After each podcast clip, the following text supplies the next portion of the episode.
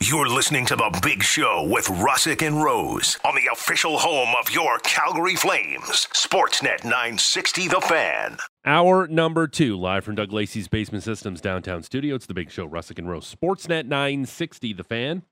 Our man J Mac, Julian McKenzie, covers the Flames for The Athletic. Will join us at the bottom of the hour. Had an interesting quote about Noah Hanifin. We'll talk to J Mac about that at 730. And uh, Frank Seravalli, NHL Daily Faceoff, will join us in studio at the top of the next hour. Looking forward to seeing Frank in studio with us. That'll be fun. Uh, what's always fun is talking golf with our next guest, golf analyst, does stuff for Sportsnet, our man on the Atlas Pizza and Sports Bar guest hotline. We say good morning to Adam Stanley. Hello, sir. How are you? I'm uh, doing much better than the American Ryder Cup team. That's Um, for sure. uh, wa- wanted to ask you what what time did you wake up? How's your sleeping schedule right now? Watching this Ryder Cup live. Well, I have a I have a one year old, so the sleeping is not really on my radar at the best of times anyway. So uh, I was up like she was she was a little fussy this morning, so she was up you know kind of four four thirty, kind of doing a few things, and Hmm. looked at my phone and saw that the European team was uh, dominating the morning wave, going four and zero, and I was like, I'm going back to bed, and I, and I did, and, and I did not feel bad about any of that, uh, and it certainly has continued in into this afternoon wave over there. Um, are you are you much like many Canadians, Adam, that you take a lot of joy in watching the Americans get waxed in this competition? Yeah, and I think it's uh, I, I, yes is the short answer to that, and it's just become so and and and coming out. So I was at the Ryder Cup the last time at at Whistling Straits, and it was just like it was incredibly just eye opening how everything went right for the American side. And then, you know, the numbers don't lie. They win 19 to 9. 10 point advantage is the, the biggest winning margin in a Ryder Cup since I think it was the mid 70s. Uh, so they just had everything going going their way. Now, of course, you know it was still kind of mid COVID pandemic, so the European fans didn't travel all that well. Uh, they had all the guys doing all the right things, and then you kind of thought, well, all right, they they got to take all of that to to Europe, and, and things are going to be it's going to be a tough go.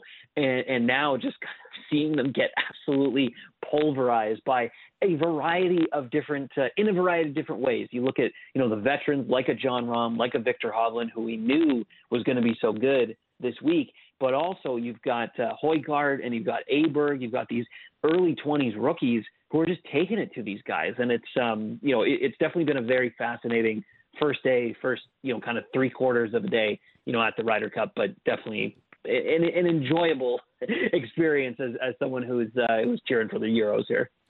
How contentious has it been? Because I, I, keep seeing stuff about Tommy Fleetwood's caddy and and one of the Johnsons on Twitter. I, has it been contentious thus far? Yeah, I mean, I think uh, there's there's there's an element of gamesmanship to this, you know, at the, at the best of times, obviously. But you know, if you're if you're Captain Zach Johnson, and he seems to be the guy who has caused you know some of these issues now now twice. Yes, you're right. Uh, he he stood a little bit too close, or, or he was a little bit too far ahead of Tommy Fleetwood in the morning, and then uh, apparently he was the same thing happened, and this time in, in the Matt Fitzpatrick group, uh, he was asked to to kind of back off. So I mean, if your squad is down down for nothing and and, and tracking towards being down, you know, six two at the best of times, maybe seven one, just the way that things are going here, I mean, you got to you got to do something. Uh, it's a it's a road game. You know, there's going to be some animosity. You know, there's going to be the majority of people cheering against you. And if your team is down, well, you know, you're the captain for a reason. So you got you got to do something. It doesn't look like the the actual golfers themselves are, um, you know, causing any any any contentious kind of outputs here. Uh, I think that's partially due to the fact that none of these matches are particularly close. So, mm-hmm. uh, you know, you look at uh, you look at the final match of the day, Fitz and Rory. I mean, they're six up through seven holes you know, on the American side, you're not really going to be chirping these guys too much if you're if you're down this much. That's the beauty of it, isn't it? Watching some new rivalries form when we get to watch some of these matches. Like, is there anything that you kind of think of that has been birthed from the Ryder Cup that has gone on to have an impact on regular tour play and everything that, you know, has eventually come from LIV and the PGA and everything yeah. that has come after?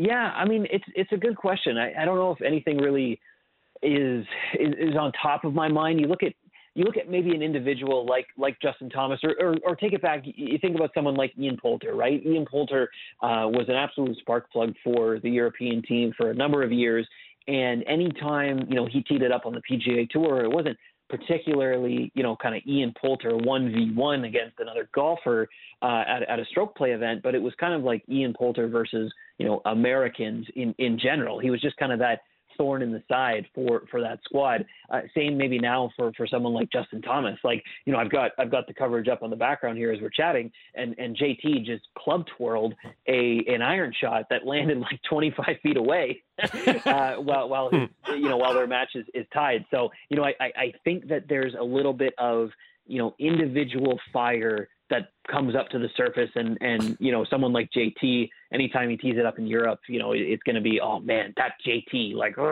just like you know Poulter whenever he teed it up in America it was kind of the same deal. I love a good club twirl after putting it in the sand. Really gets people Oh, thinking. This, well, this guy's a lunatic. What am I dealing with here? right. But Yeah. but but Adam, on on the on the subject of uh, Justin Thomas, how surprised were you that he was a captain's pick? the surprise is a captain's pick, not not that much. I mean, I think um, for me, it is it is the Ryder Cup team, and and yeah, that that kind of leans into the you know old boys club kind of fashion of of you know how the team is is put together. But you know, at the end of the day, to to be frank, if someone like Keegan Bradley, you know, someone like let's even Russell Henley, who is ahead of JT in the stats and is the number one putter on the PGA Tour and has been for a number of years, winner on the PGA Tour last year. Uh, Lucas Glover as well, obviously two-time winner uh, this fall. Like if those guys don't know anyone, if those guys aren't hanging out with anyone, if there's extra layers to preparation with respect to introducing guys or finding out a little bit more about their games, you know that that just adds pressure to an already pressure packed situation. JT, you know what you're going to get. You got a baked in pairing in Jordan Spieth, uh, and I can kind of go on and on. What I was more surprised of, less about JT actually being picked for the team, but Zach Johnson trots out the line. Justin Thomas is not someone that you leave at home. And then on the road, knowing you need a spark in the in the morning session on day one, he's sitting on the bench in the format that him and Jordan Spieth thrived at, that alternate shot. That was incredibly surprising, uh, along with leaving Brooks Koepka on the bench in that morning session as well. I think America uh, over there in Europe, they needed needed that buzz, needed to get vibing really, really fast. And and in my opinion, they kind of left the two alphas on the bench in that first match and, and it or first session, and it's um, obviously come back to bite them. Have there been any other questionable roster decisions either side that you've seen? Either no, like European side, I, I was wondering slightly what Luke Donald was going to do. You know, you, your team goes out, wins four nothing. Are you just going to you know run run it up, leave no doubt? You know, remember the Titans kind of quote, right? But they obviously had a plan. They obviously wanted to get all their guys out there. Uh, you look at uh, Højgaard, 22 years old. Who's he paired with? Jon Rahm, you know, perfect. Ease him into that day. Let him get some experience on day one. Don't let him just keep sitting. Uh, Bob MacIntyre, you know, another rookie. Look who he's paired with. Justin Rose, 42 years old, major champ. Get him eased in on that day. Uh, I, I think what I was surprised at, Max Homa playing twice, Mm. I think uh, was a bit of a surprise for me. Uh, breaking up the Patrick Cantlay, Xander Schauffele group that had gone, you know, I, I don't know what it was, six one and one or something like that over the President's Cup, Ryder Cup. I was kind of surprised that they were broken up uh, as a group. Obviously, that was a mistake. They're six down through seven, uh, and then yeah, like I said, JT Jordan uh, not playing in the morning, and, and Brooks Koepka not playing in the morning either. Uh, a couple of surprises on the U.S. side, to be honest. Is there any players that you wish were at this tournament just for their personality to be on display? I mean, I think I think Dustin Johnson probably would would make for you know a good addition to the American side. Um, in, certainly in the uh, in the post uh, post press conference on Sunday, if, if the American team ended up winning, um, uh, reading between the lines, I don't know if if someone like a Bryson DeChambeau would actually add much to to this. Like a lot of people, Bryson included, were wondering, well, why am I not on the team? Well, his win in uh, his second LIV win of the season came about two or three weeks after the team had been picked. So it was kind of a, a total moot point at that point. And then Brooks said it said it best. You know, all of the other LIV guys had an opportunity to be on this team, but Brooks played the best on uh, on, on at the events where you know points were kind of counted. And uh, Scotty Scheffler said about Brooks, like if he played literally just one PGA Tour event this year and made the cut, he would have been on the team automatically on merit. So uh, obviously, it was kind of a no doubter that he he would be on the squad. So yeah, you know, certainly in in America where it's just bomb it, you know, figure it out, find it, exactly what happened at Whistling Straits. You know, Bryson was a was a real linchpin to some of that success. on the Team USA side. Over in Europe, certainly not. I think Bryson would have been a distraction, to be frank. Adam Stanley, uh, golf analyst, does stuff from Sportsnet as well. Joining us on the Atlas Pizza and Sports Bar guest hotline. Big Show, Russick and Rose, 960, the fan. Um, when it comes to the Ryder Cup, can you explain why the Americans haven't won since the early 90s in Europe? Like, and all the talent, like you're talking about, like guys like Tiger and Phil, and they couldn't get it done over there. Like, is it is it that raucous? Is it that distracting that it's so electric in Europe that American guys just wilt under that pressure? Yeah, I mean Tiger in his prime, Phil in his prime. Um, you know those those guys couldn't couldn't do it. I, I think I read somewhere that Tiger was only part of one winning Ryder Cup team in his life because the, the 2008 one uh, when he he was uh, he was injured that year as well. So um, yeah, it's certainly a fascinating thing. Davis Love III, I, I talked to him um, a couple of weeks ago, and, and he trotted out this hilarious line that in 1993, Team USA flew from America to England on the Concorde jet. And, and at the time, the, the marketing line about the Concorde jet was that it was the future of air travel. And Concorde jets were retired in 2003, and, that, and still America has not won the Ryder Cup in Europe. So um, all of the things that you said a few minutes ago, well, well, kind of teeing up the question, I, I think are parts of it. You know, the the crowd is very, very pro Europe. Um, you look even at the, I, I find like Team USA is kind of a collection of individuals, and uh, Team Europe is, is, is a team. And, and, Paul McGinley was on on the coverage just before we got on this call, and he was talking about you know the European locker room has uh, you know a bunch of photos of of the, all these guys' family and how they got to you know where they started from and how they became champions. And the first thing that they see you know is Seve Ballesteros, a locker dedicated to him, and the shirt that he wore at the last Ryder Cup. So you know there there's these this element of like you guys are are here to defend our territory and look at all the people that came before you and look at the 12 strong that we are. And, and luke donald kind of used that 12 strong 12 strong. Rory mcilroy used that line too. Whereas on on the united states side um, you know, just I haven't seen them come together, you know, across the pond and, and kind of make it happen. So a combination of many factors, uh, but at the end of the day, it's just who's playing better, and, and Europe just happens to step up and play better on their home soil every single time.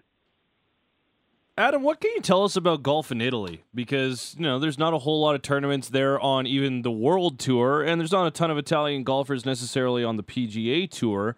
Um, but here we are at the Ryder Cup in the heart of Rome. Yeah, I mean, I've I've never never played over there. Um, I know obviously the the DP World Tour has the Italian Open and it's played at this golf course, Marco Simone. Um, it has been played there the last three years. So uh, the guys who play on the DP World Tour, uh, Bob MacIntyre and, and Nicolai uh, Højgaard, have won two of the last three uh, Italian Opens at this particular golf course. Um, yeah, I mean, I, I think obviously it, has got a lot of golf from a historical uh, standpoint. Rome, Italy, of course, a you know a country that's been established for a very very long time, but it's it's a unique setup in terms of this kind of golf course. A lot of people are saying like you know this is kind of an American style golf course. There's obviously no links golf at, at a place like Italy. That's you know more so Scotland, Ireland, uh, England kind of thing. So you know you would have assumed that the United States would have been more comfortable you know at a at a place like this. But um, same kind of thing happened in, in Paris. You know that uh, the Golf National in, in in Paris, France was you know kind of an American style European golf course still still uncomfortable there. So yeah, not not much on the on the specific golf in Italy kind of thing. Haven't haven't been there, but you know this golf course in particular should have probably lent itself better to the Americans than what they're showing right now. Adam, uh, enjoy the golf. Uh, it's fun to watch it in the middle of the night, and uh, it's fine. It's fun to see the Americans get the uh, breaks beaten off them. Yeah, that's exactly it. It's going to be a unique couple days if the uh, if the Americans can't stage a comeback here on day one. Uh, we'll talk golf again soon. Thanks for this, pal. Thanks, guys. Appreciate it. Adam Stanley uh, on the Ryder Cup every two years.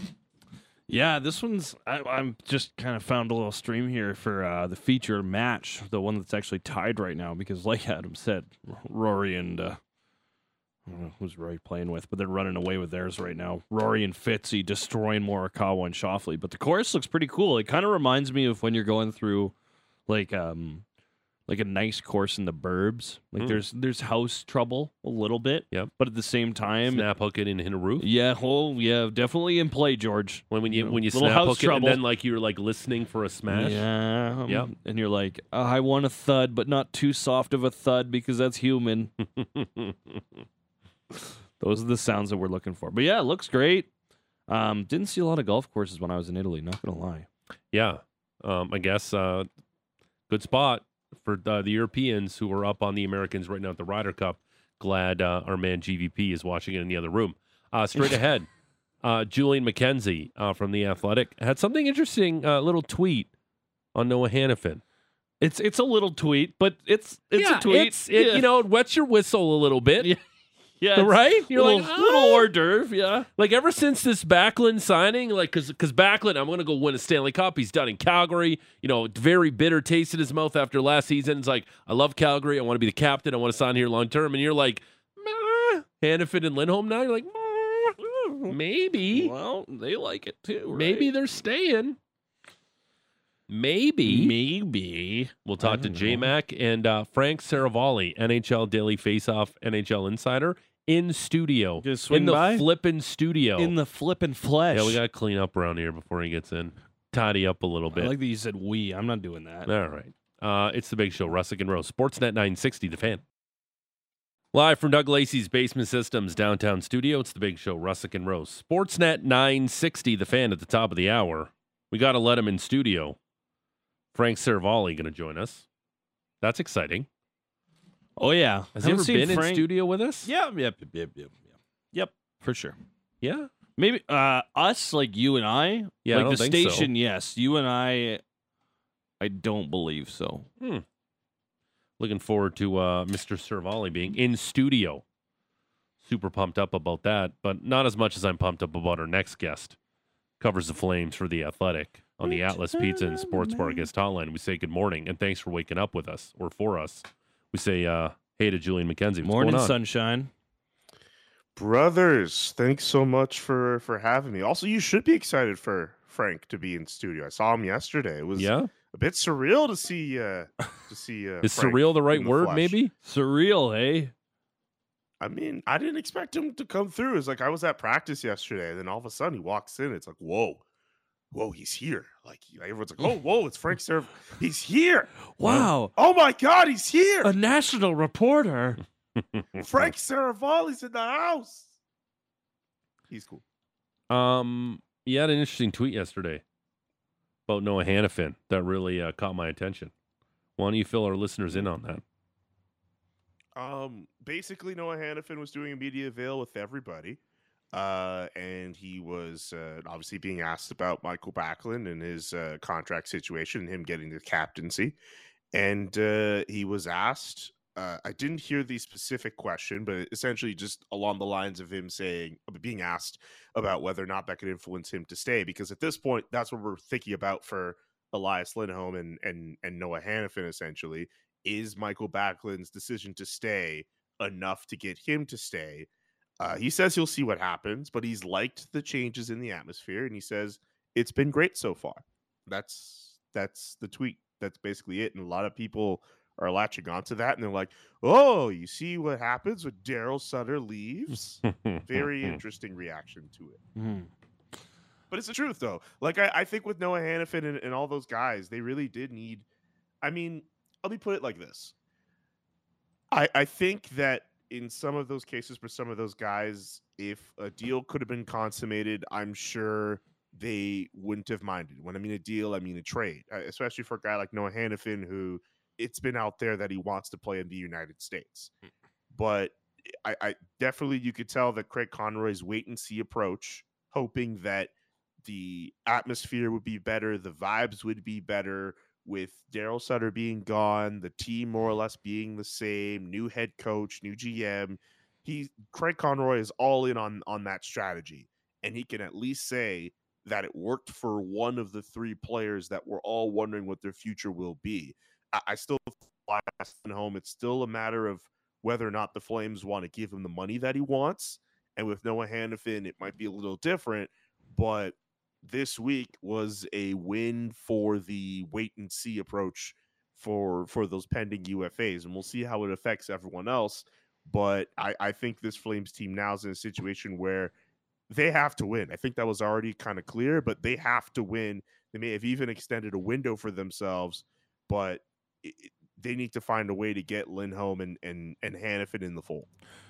Julian, like you've talked about, you've you've noticed a, a difference in Michael Backlund's demeanor from the end of last season to now, and obviously the extension is a part of that. Um, but how discernible is the difference in Noah Hanifin's kind of mood, demeanor from the end of last season to everything you've seen this year? It's, I mean, I think you could extend it for everybody. It feels as if players don't have to walk on eggshells. Uh, you know, guys are, are laughing a little bit at practice. Uh, we're seeing stuff getting practiced that we didn't see practice last year as much, like three on three overtime and and shootouts. It's a very different feeling, but I think it's pretty easy for us to kind of look at what's going on and see it in preseason and know that the record is still zero zero zero and think well everything's all right. It, when it comes time for the regular season, if a losing streak occurs, I would love to see.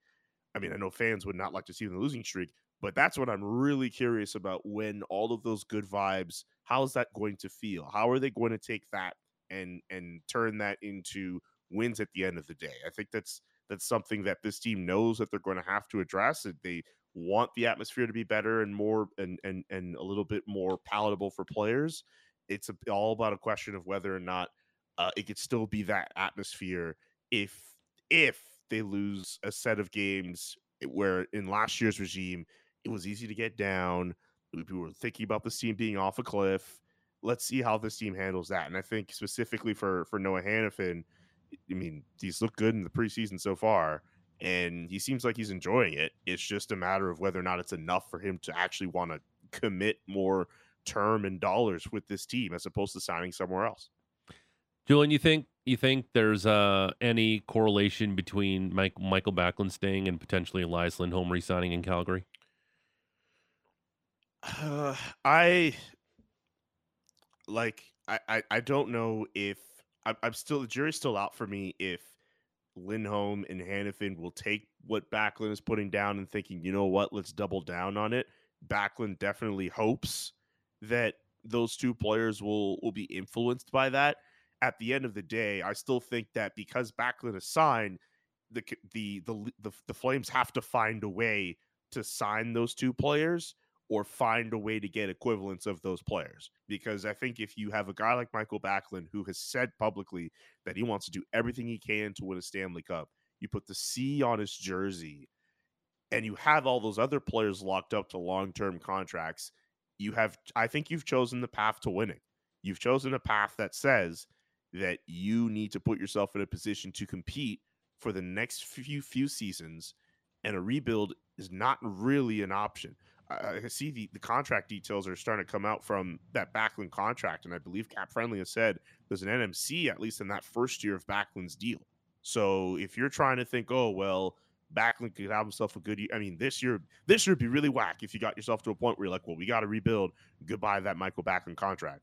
But eh, I, I, I think with the way that it's kind of set up, the Flames need to put the have put themselves in a position where they need to win.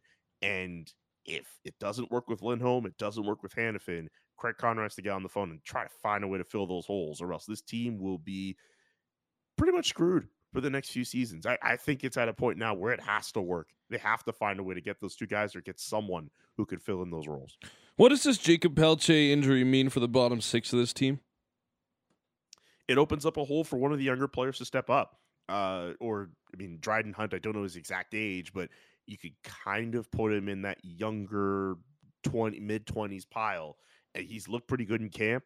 Uh, looking at some of the PP1 drills that were going on yesterday, was getting PK. I mean, that's only a small glimpse into it, but there's actual gameplay too where he's looked pretty decent. I think there's definitely a chance a, a young player could take that spot, whether it's him, Connor Zary. I've liked his game at different parts of, of preseason as well.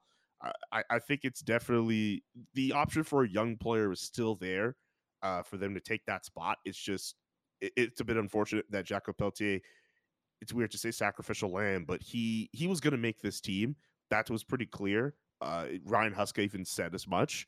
It's just someone else is going to have to take that spot for the time being, which is still cool to see a young player go up and get it. It's just you would have thought that Jakob Pelletier would have been that guy. I'm still curious where they would have slotted him in the lineup. I, I still think of him as a third line winger, but depending on how they assort things with the lineup, it could be a fourth line spot that goes to a young player. Maybe they move Dylan Dubé in a spot and they move Andrew Mangiapane in other spots as well. They seem to be the most versatile among the fours that they have. But I think for for a young player, already an opportunity was presenting itself.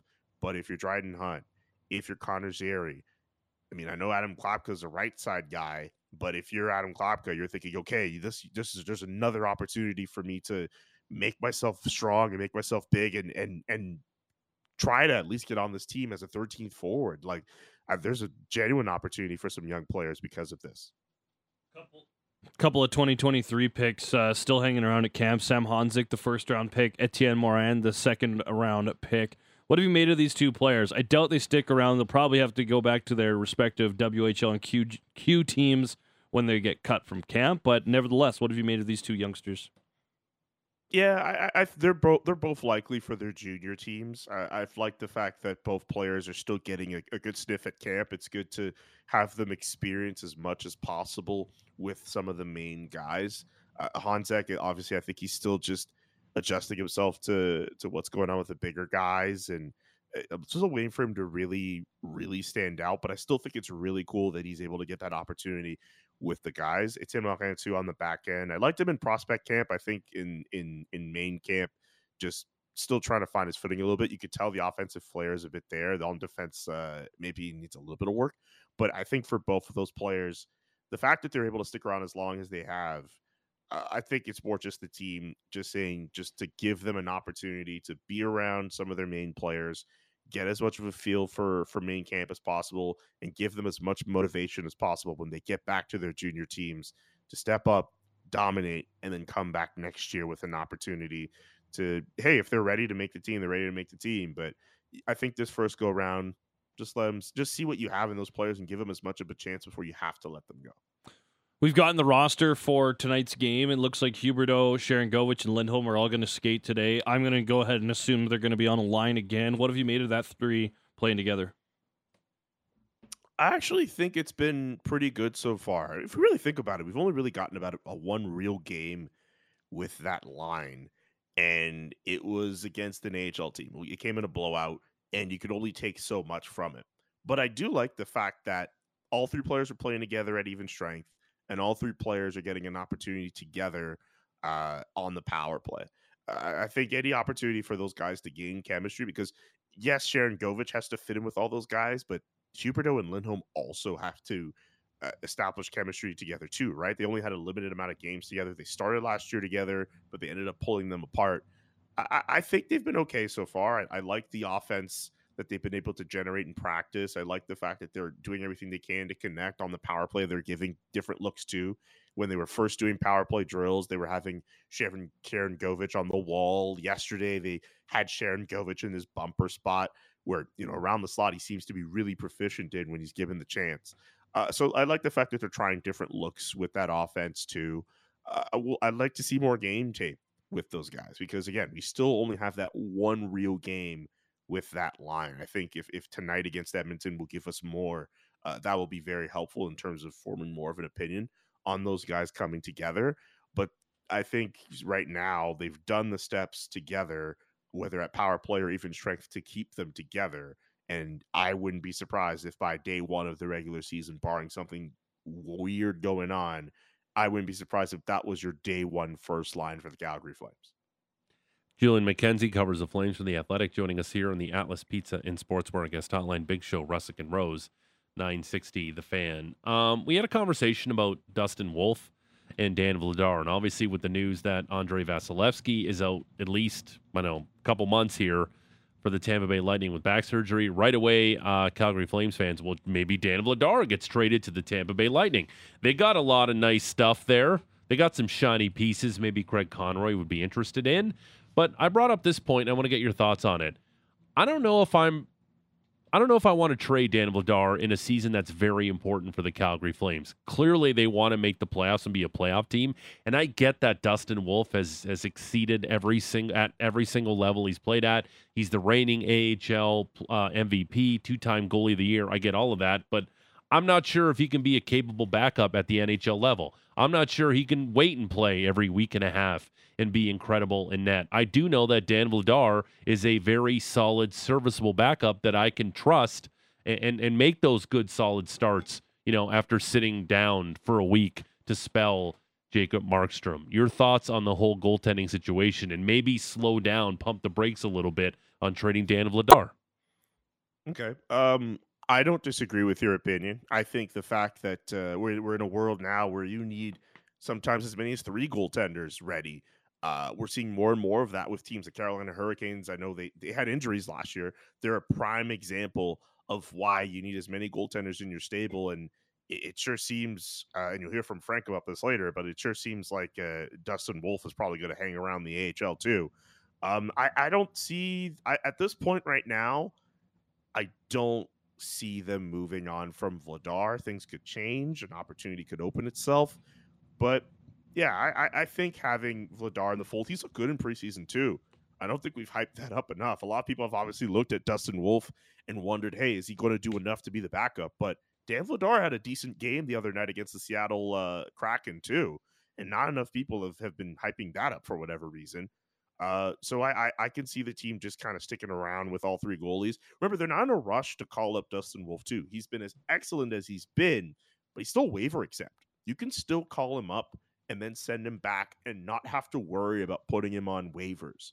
You know, there's no there's no impending doom scenario when it comes to Dustin Wolf. He's progressing along nicely, and he obviously wants that opportunity to be uh, to be playing more NHL minutes. But the Calgary Flames are in no rush to do so. Also, I don't know if you've seen, uh, you know, with the Tampa Bay Lightning, some of the options that they may consider. Just looking at some of my colleagues reporting at the Athletic, and when I did CJ show yesterday, we had a discussion about this too.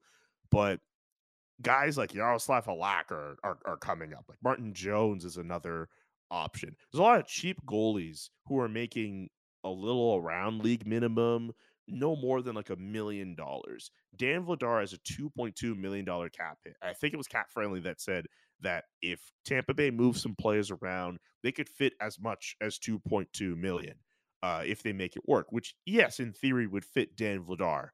What are you doing when Andrei Vasilevskiy comes back?